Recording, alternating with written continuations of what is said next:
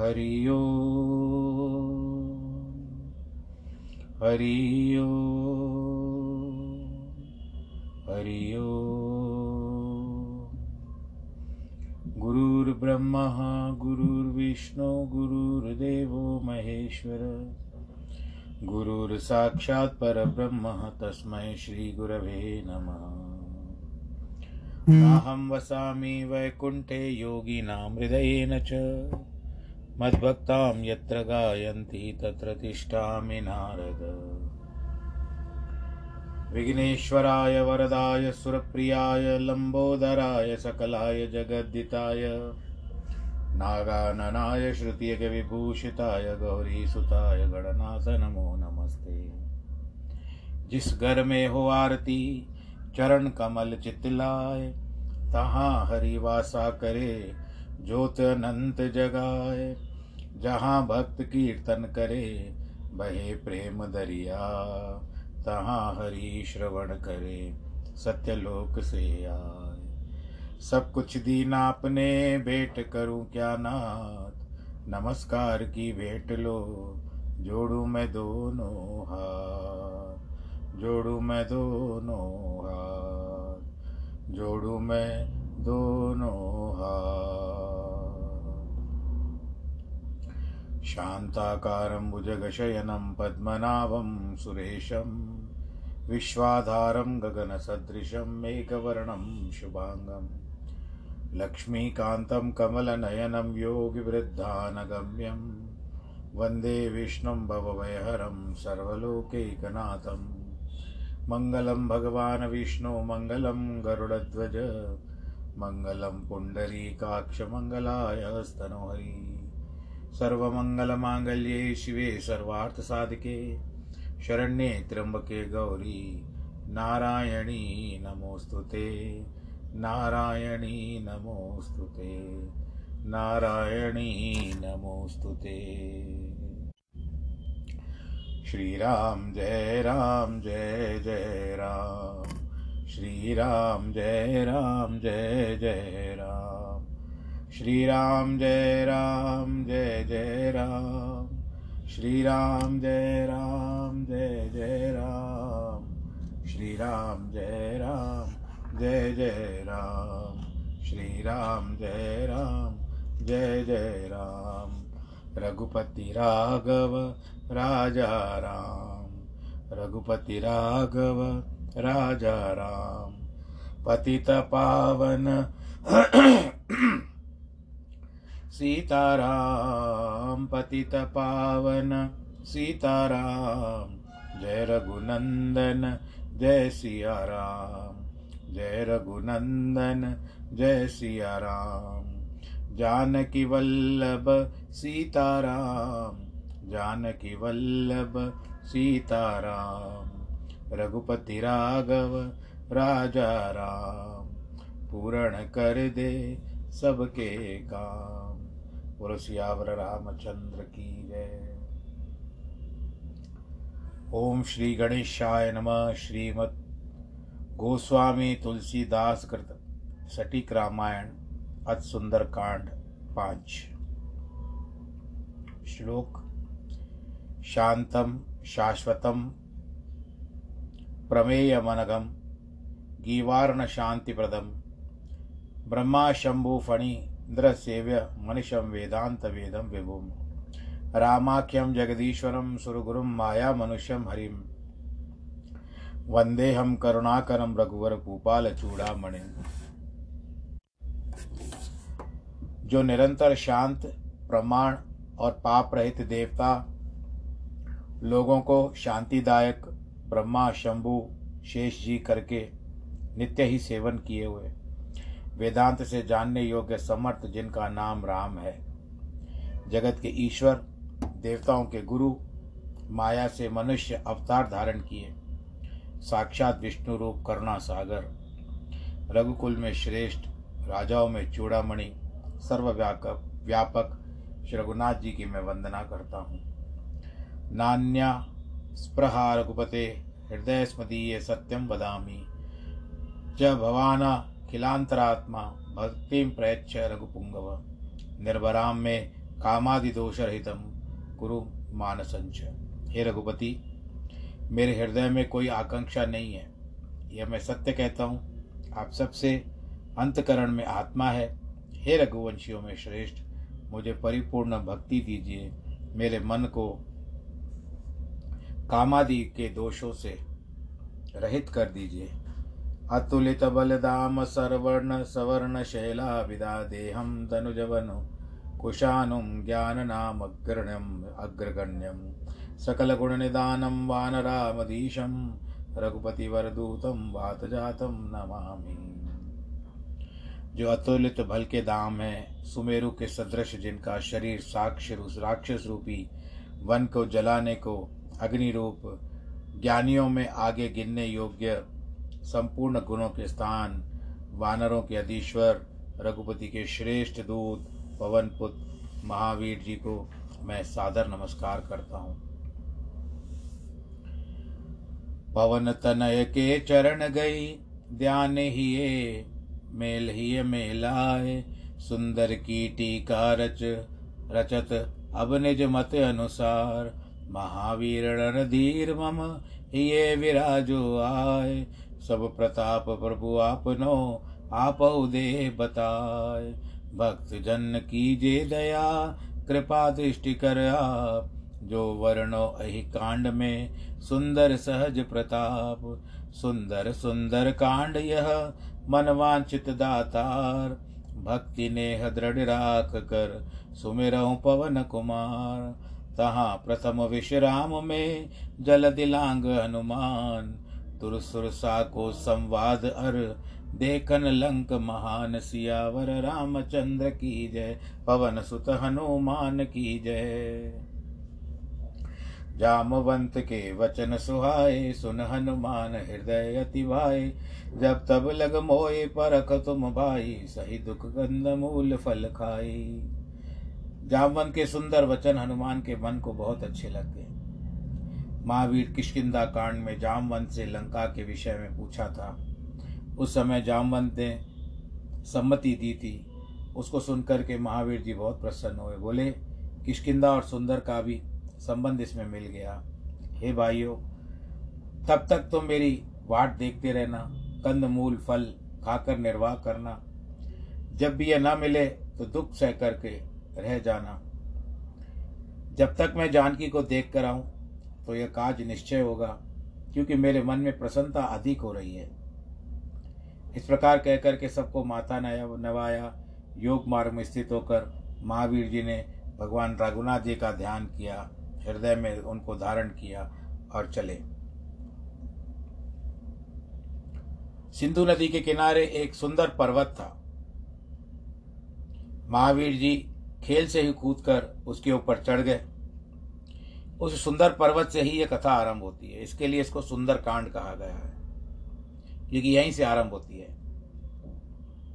और बार बार रघुनाथ जी को स्मरण कर महाबली, बलशाली महावीर जी, बल से गरजे और कूदे। महावीर जिस पर्वत के ऊपर चढ़कर कूदे थे, वो उसी समय धरती में चला गया। जैसे रघुनाथ जी ने जैसे रघुनाथ जी के बाण अग्नि में प्रवेश से वेग से चले जाते हैं, इसी प्रकार महावीर चले। रघुनाथ जी के बाण की उपमा तीन बातों से है। एक यह कि जिस अर्थ को चलता है, उसको सिद्ध करके फिर लौट आता है। दूसरा मनोगति से अति वेगवान है और तीसरी किसी के रोके नहीं रुकता। जल निधि रघुपति दूत विचारी, कह मैं ना को श्रमहारी समुद्र ने विचारा कि रघुनाथ जी का दूत दूत है तब मैनाक पर्वत जो समुद्र के भीतर था, उसे कहने लगे कि तुम समुद्र से निकल करके इनको थोड़ा विश्राम दो। इसमें क्षेपक क्या बताते हैं कि इंद्र ने जिस दिन हाथ में वज्र लेकर सब पर्वत के पंख काट डाले थे, उस दिन पवन देव ने तुम्हारी सहायता की थी, जो तुमको जल्दी वहाँ से यहाँ पर छिपा लिया लेकर के आके। अब यहाँ उन्हीं पर्वत पुत्र लंका को जा रहे हैं। तो तुम्हारी सहायता करना इस समय उचित है। सिंधु वचन, सागर के वचन हृदय में रख करके, मैनाक पर्वत तुरंत सागर से निकला। हाथ जोड़ करके पुलकित होकर शरीर को होकर अपने ऊपर विश्राम करने की बात कही। हनुमान तही पर साकर पुन कन पुन कीन प्रणाम। राम काज की ने बिना मोहिका विश्राम, सियावर रामचंद्र की जय। महावीर जी ने उसे हाथ से स्पर्श किया, फिर प्रणाम कर कहा, रघुनाथ जी के कार्य के लिए बिना मुझे विश्राम नहीं होगा।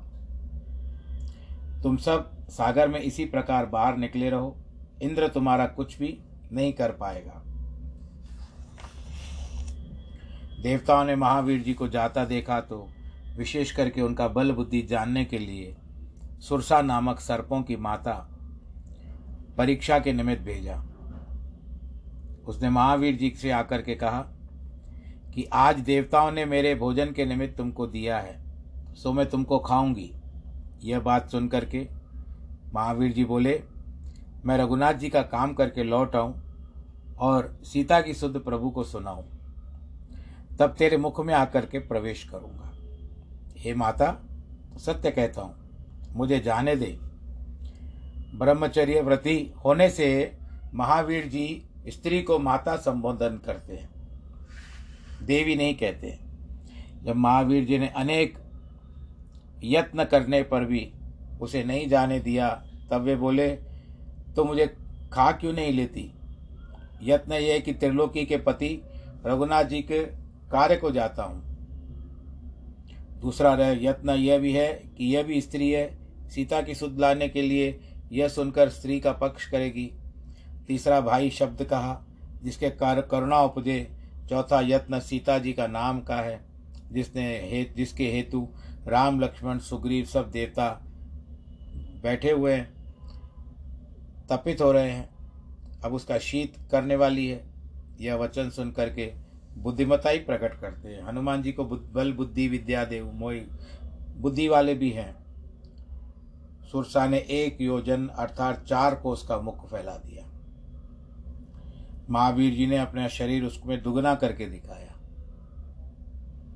तब सुरसा ने सोलह योजन मुख मुख बनाया। महावीर बत्तीस के हो गए।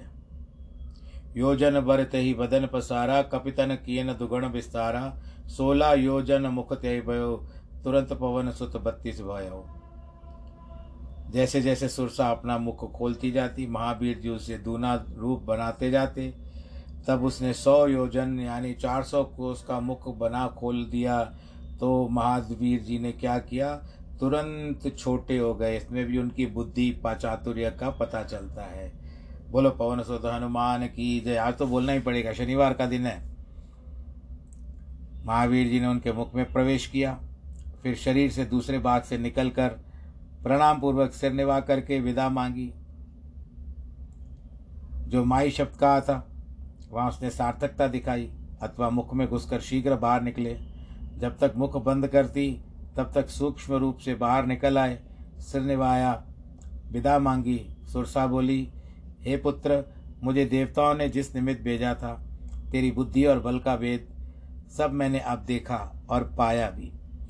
राम काज सब करियो, तुम बल बुद्धि निदान, आशीष दे गई सो।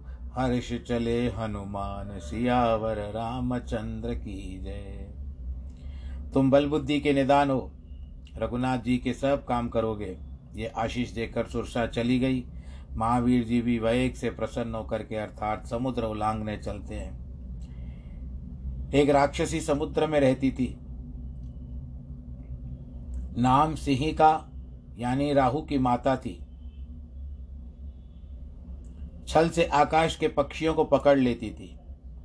जो जीव जंतु आकाश में उड़ते थे, उसे जल में उनकी परछाई को पकड़ती थी तो पक्षी भी हाथ में आ जाता था। छाया पकड़ लेती थी तो वो उड़ नहीं पाता था और पक्षियों को खा जाती थी। वही छल उसने हनुमान जी के साथ किया। परंतु महावीर जी ने सुग्रीव से इसका वृतांत सुन रखा था। इस कारण उसको जल्दी पहचान गए। वह मति धीर महावीर पवन पुत्र उसको मारकर सागर के पार चले गए। वहाँ जाकर वन की शोभा देखी। मधु के लोभ से भौरे गुंजायमान हो रहे हैं। अनेक वृक्ष फूलों से शोभित हो रहे हैं। खग मृग देखकर मन मोहित होता है। महावीर जी एक बड़े पर्वत पर आके देखते हैं। निर्भय होकर के उस पर कूद पड़े। जब तक सागर के पार न हुए, तब तक एक बात का संदेह था कि कम से कम दो विघ्न तो हो चुके हैं। कोई तीसरा विघ्न न उपस्थित हो जाए तो मुझे पहले थोड़ी सावधानी बरतनी पड़ेगी। परंतु अभी मन में कोई भय भी नहीं है, क्योंकि हनुमान जी ये दूसरों के भय को दान नष्ट करते हैं। और दूसरा अर्थ यह भी है कि परीक्षा के निमित्त यहाँ तक इतने साथ आया, इनके साथ आया किंतु तो जब सब प्रकार हारा तो साथ को त्याग कर चला गया। शिव जी बोलते हैं ये पार्वती, यह कुछ कपि की अधिकता नहीं है। कपि का अर्थ बानर यानी हनुमान जी की अधिकता नहीं है। यह सब प्रभु का प्रताप है, जो काल को भी खा सकते हैं। महावीर जी ने उसी पर्वत पर चढ़कर लंकापुरी देखी। उस भारी दुर्ग किले की विशेषता भी कही नहीं जा सकती। अति उतंग जल निधि चौपासा कनक कोट कर परम प्रकाशा। यह कोट अति ऊँचा और चारों ओर समुद्र है। स्वर्ण का कोट है और अधिक प्रकाशमान हो रहा है। कनक कोट विचित्र मणिकृत सुंदर यातन अति घना, चौहट हट सुबट बीत चारुपुर बहु विधि गजवाज कचर निकर पद चर रघुवर तन को गने। बहु रूप निश्चर यूथ अति बल से वर्णत नहीं बने। सोने के कोट अनेक रंग की मणियों से विचित्र। सुंदरता के घर का बहुत लंबा चौड़ा अति दृढ़ सघन बना हुआ। चौहटे बाज़ार, बीती गली सुंदरता सुहित सहितपुर अनेक प्रकार से बना है। हाथी, घोड़े, खच्चर अथवा खेचर अर्थात आकाश में चलने वाला पैदलों को निकल कर के समुद्र और रथों को समूह से कौन गिने? बड़े बड़े राक्षस, निशाचर, झुंड के झुंड है वहाँ पर। वन बाग उपवन वाटिका, सरकूप वापी, सोहई, नर नाग, सुर गंधर्व, कन्या रूप, मुनि मन मोहई, कहु कहु कहमल देह विशाल शैल समान अति बल गर जई नाना अखार न बिरही बहु विधि एक एक न तर जई कहीं बाग छोटे वन बावड़ी वाटिका सरोवर खूब शोभित हो रहे हैं। मनुष्य, नाग, देवता, गंधर्व और कन्या के रूप से मुनियों के मन को मोहित करती है। कर यतन बट कोट न विकट न, तनु नगर चौदिश रक्षही। कहु महिष मानुष देनु, खर अज खल निश्चर भक्षही। ए लग तुलसी दास, इनकी कथा संक्षेप कही। रघुवीर शर तीरथ शरीर न त्याग, गति ए पहे पही सही। करोड़ों योद्धा अनेक यत्न करके नगर को चारों ओर से रक्षा करते हैं। कहीं भैंसे मनुष्य, देनु गधे बकरे को अनेक दुष्ट राक्षस भक्षण करते हैं। इसी कारण तुलसीदास ने इनकी कथा संक्षेप में कही है। क्योंकि रघुनाथ जी के वाण रूपी तीर्थ में शरीर का त्याग सुंदर गति को प्राप्त होंगे। पुर रखवारे देख बहु, कप मन की न विचार, अति लघु रूप धरो निश नगर करऊं, पसार सियावर रामचंद्र की जय। पूर्व में अनेक प्रकार के रखवारे देख करके कपि ने विचार किया कि बहुत छोटा सा रूप बनाकर रात के समय नगर में प्रवेश करूँगा।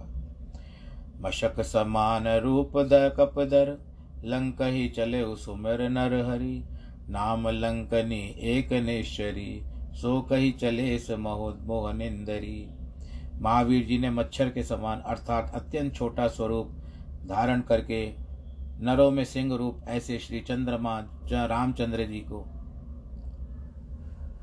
सुम, सुमर करके लंका को चलते, वहाँ मशक समान मच्छर का अर्थ यह है कि अपने कपि रूप को बहुत छोटा कर दिया। मशक शब्द उपमा में पड़ा है, उपमा, उपमेय में बड़ा अंतर रहता है। तालाब की उपमा समुद्र से, मनुष्य की इंद्र से की जाती है और नरहरि को सुमर करके चले, अर्थात नरों में सिंह, जो रघुनाथ जी ने अथवा नरसिंह जी का स्मरण किया। यदि कहो कि उपासन युग को त्याग रूपांतर को क्यों स्मरण किया? तो समाधान है कि रघुनाथ जी का रूप दयामय है इन्हें उपद उपद्रव करना है। इसका कारण कराल रूप नरसिंह का स्मरण किया। अथवा नरस्थ अवस्था में रघुनाथ जी और हरि आस्था में सुग्रीव जी का स्मरण किया हरि स्थान पे क्योंकि ये दोनों इसके स्वामी हैं। चौथे के रावण अपनी मृत्यु का नर और वानर के वान, वा, हाथ मांगी थी।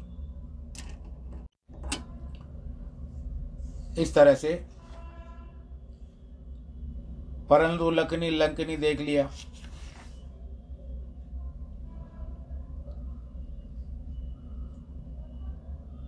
और शंका बहुत प्रकार आई होगी। लंकनी नाम की छठी राक्षसी थी। महावीर जी को देख करके बोली, अरे, मुझे तिरस्कार करके कहाँ जाता है? और बोली, मूर्ख, मेरे भेद को नहीं जानता तू। लंका में जो चोर आते हैं, उन सबको मैं खा जाती हूँ। महावीर जी ने उसके महावेग से घूसा मारा, जिससे उसके मुख से खून बहने लगा, चक्कर आ गया और धरती पे गिर पड़ी। फिर लंकनी अपने आप को संभाल करके, हाथ जोड़ करके सशंक विनती करने लगी। शंका इस बात की कि कहीं फिर न मार बैठे, क्योंकि हनुमान जी वहाँ खड़े थे। इसलिए कि या तो यह मर जाए या हमारी शरण हो। नहीं तो कोलाहल करने से पुकार पड़ जाएगी। तब ब्रह्मा जी ने रावण का वर रावण को वर दिया कि जो चलते समय मुझे पहचान बताई थी कि जब के कपी से, कपी के मार से तो व्याकुल हो जाए, तब जानिए कि आप राक्षस राक्षस मारे जाएँगे।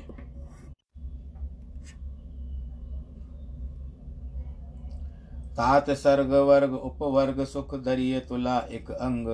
तुले नता ही सकल मिल, जो सुख लव सतसंग। सियावर रामचंद्र की जय। हे पुत्र, सात स्वर्ग। भूलोक बोरलोक महरलोक स्वरलोक जनलोक, तपलोक, सत्यलोक। अपवर्ग अर्थात मोक्ष। सालों के सामीप्य सायुज सारूप्य। इन सब में सुख को तराजू में एक और रखे। तो भी सब मिलकर उस सुख के बराबर नहीं होता। जो केवल सत्संग में होता है। तब कहती है कि प्रविश नगर की कीजिए सब काजा, हृदय राख कौशलपुर राजा, गरल सुधा रिपु करे मिताई, गोपद सिंधु अनल शीतलाई नगर में प्रवेश कर, रघुनाथ जी को हृदय में रखकर सब कार्य कीजिए। उसको विष, अमृत, शत्रु, मित्र सब गोपद के समान और अग्नि शीतल हो जाती है। भारी सुमेरु पर्वत दूरी के समान हो जाता है। जिसको श्री रघुनाथ जी की कृपा दृष्टि से देखते हैं। लंका जलाने की अग्नि इनको शीतल होगी। रावण जो सुमेरु के समान था, सो दूर हो गया, दूरी हो गया है। महावीर जी ने बहुत छोटा रूप बनाया, भगवान को स्मरण कर नगर में घुसे। अब उसको भी छोटा रूप धारण करके चले कि कोई देख न ले। मंदिर मंदिर प्रतिकर शोधा, देखे जहत अगणित जोधा। गयो दशानन मंदिर माही, अचित विचित्र कही तो न जाई प्रत्येक मंदिर महावीर जी ने ढूंढा। जहाँ था अनंत योद्धा देखे, रावण के मंदिर में गए ऐसा विचित्र कहा नहीं जाता है। महावीर जी ने उसको सोते हुए देखा, परंतु मंदिर में जानकी को नहीं देखा। सोचने लगे, अब कहाँ जाऊँ? जानकी जी का दर्शन कैसे पाऊँ? तो जानकी के बिना देखे आऊँ तो प्रभु को कैसे मुख दिखलाऊँगा? जामवंती जब मुझसे प्रश्न पूछेंगे तो मैं क्या उत्तर दूँगा? यह कहकर उन्होंने क्या उत्तर दूँगा? मन में पछता है।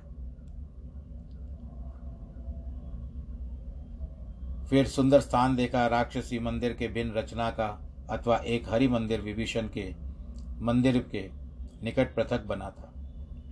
उस मंदिर पर राम लिखा हुआ था। ऐसे सुंदर घर वर्णन नहीं हो सकता। मन को मोह लिया। रामायुध अंकित ग्रह, शोभा वर्ण न जाए, नव तुलसी के ब्रंदतः देख हर्ष कपिराय, सियावर रामचंद्र की जय। घर के ऊपर रामायुद्ध अर्थात शंख चक्र, गदा पद्म अंकित हो रहे थे। उसकी शोभा का कोई वर्णन नहीं पा सकते थे। छोटे छोटे तुलसी के पौधे भी थे। कपिराज जी को यह देख करके बहुत प्रसन्नता हुई। लंका में तो अनेक राक्षस रहते हैं जहाँ सज्जनों का आना कठिन है। विभीषण ने उसी समय हन राम नाम सोच ही रहे थे कि इतने में विभीषण जी उठे, राम नाम का स्मरण किया। महावीर जी उसको सज्जन जान करके बहुत प्रसन्न हुए। इससे मैं निश्चय पहचान कराऊँगा, क्योंकि महात्माओं के कार्य से हानि नहीं होती है। महात्माओं से तो भलाई होती है।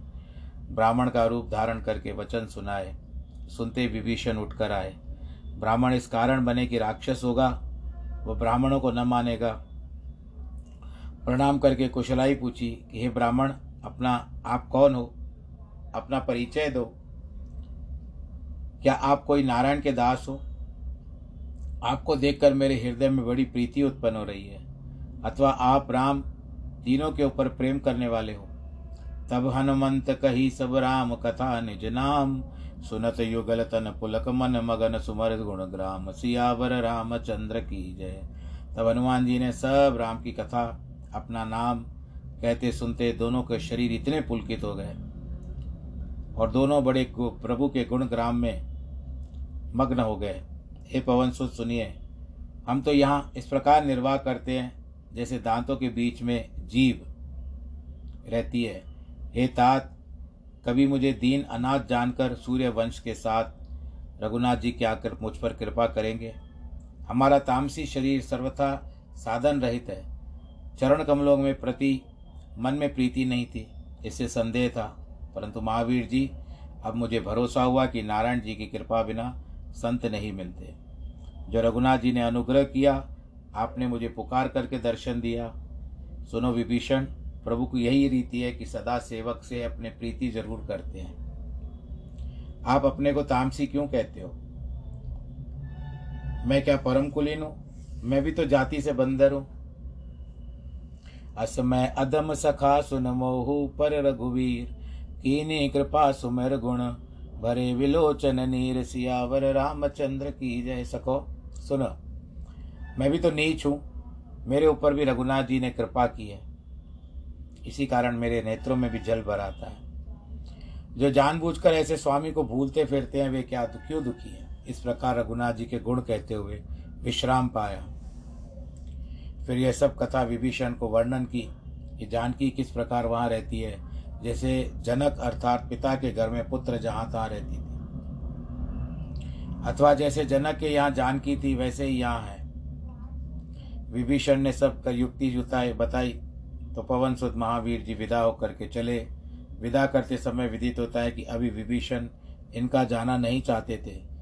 परंतु ये आग्रह विदा करा कर चले गए। फिर वही रूप धारण करके जो लंका में प्रवेश के समय धारण किया। हनुमान जी वहाँ गए, जहाँ अशोक वाटिका में माता सीता जी बैठी हुई थी।